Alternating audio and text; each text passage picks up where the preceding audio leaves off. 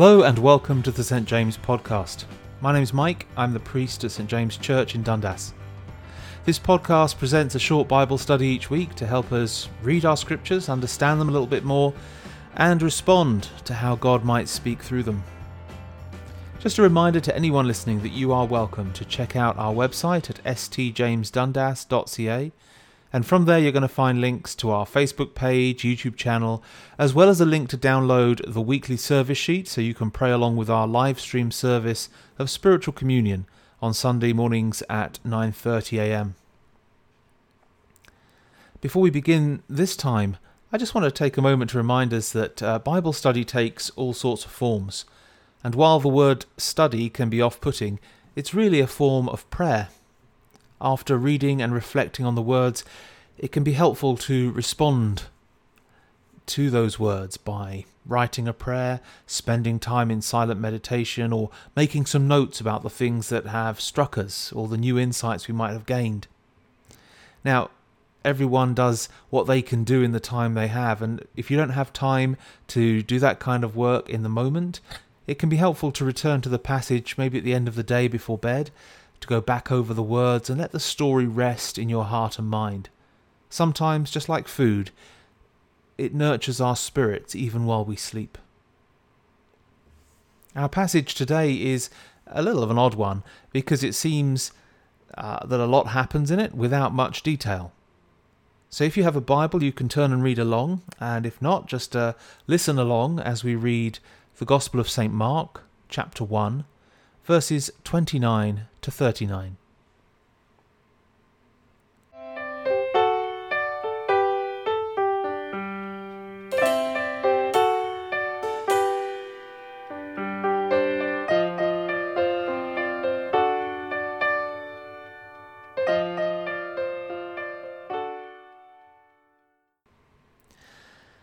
As soon as they left the synagogue, they entered the house of Simon and Andrew with James and John. Now Simon's mother in law was in bed with a fever, and they told him about her at once. He came and took her by the hand and lifted her up, and the fever left her, and she began to serve them. That evening at sunset they brought to him all who were sick or possessed with demons, and the whole city was gathered around the door, and he cured many who were sick with various diseases, and cast out many demons and he would not permit the demons to speak because they knew him. In the morning, while it was still very dark, he got up and went out to a deserted place, and there he prayed. And Simon and his companions hunted for him, and when they found him, they said to him, Everyone is searching for you. He answered, Let us go on to the neighbouring towns, so that I may proclaim the message there also for that is what I came to do. And he went throughout Galilee, proclaiming the message in their synagogues, and casting out demons.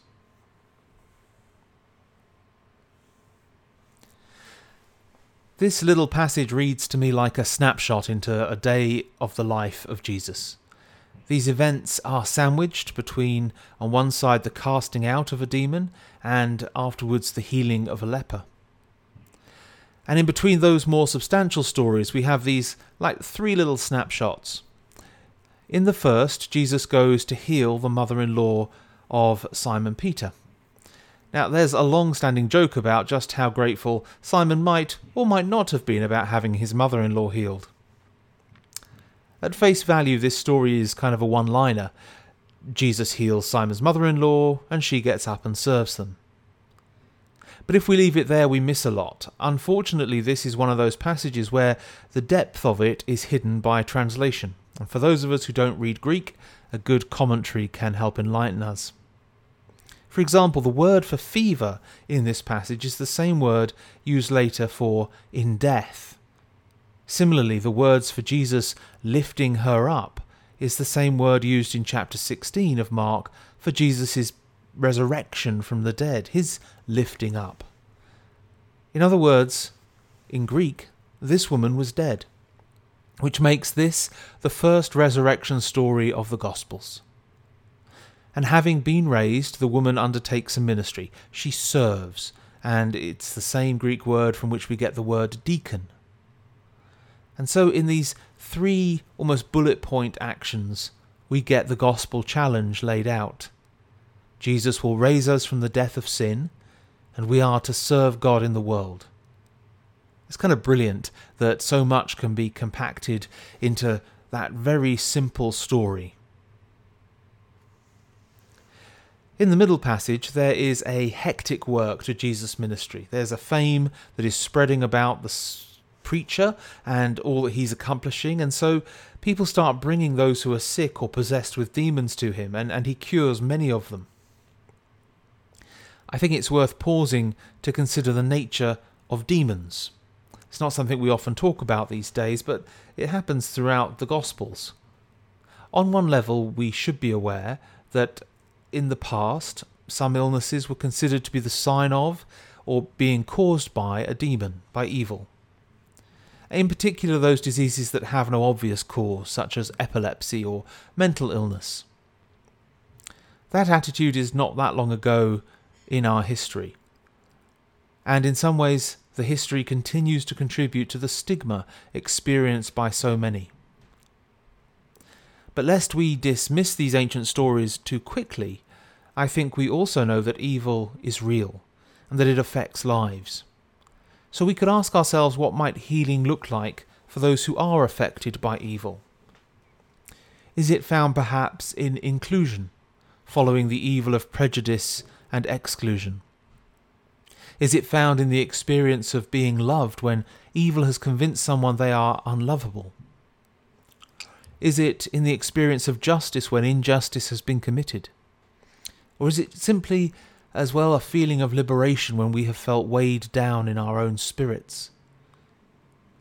I do think that Christians who don't take evil seriously enough undermine its power in our lives. But conversely, I'm sure that some Christians give evil too much credit because it has been overcome by Jesus. And if you give it too much credit, you actually contribute to its harm in the world. The third snapshot in the passage is another we might skip over at our loss.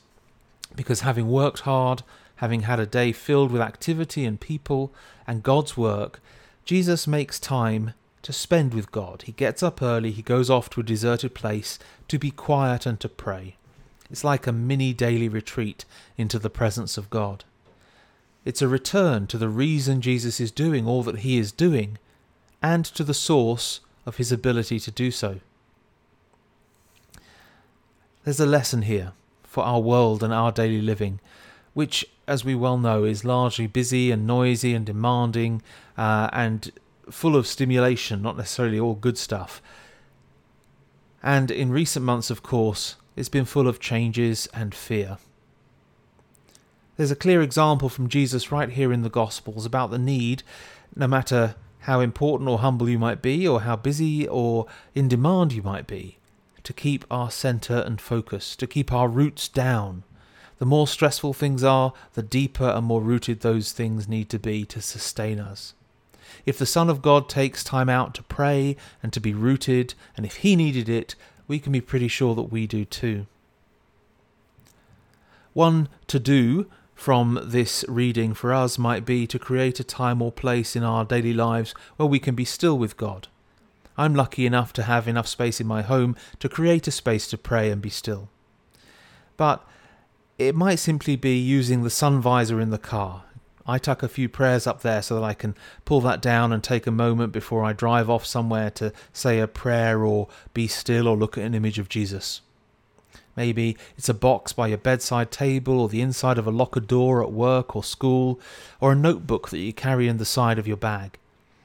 Creating a space and a reason to find time and be rooted is a spiritual discipline and practice that enables us to keep living that life, following Jesus, and serving God's world. So that's the challenge for the week ahead. And I invite you now to still yourselves as we pray. Holy God, we pray that you would daily raise us from the death of sin, to live afresh with you and serve as you came to serve. Holy God, give us hands and words that bring healing, and love that drives out evil. Holy God, help us find our strength, our rest, and our refreshment in your presence. In Jesus' name we pray. Amen. Thank you for joining me this week. Go safely, stay well, and God bless you.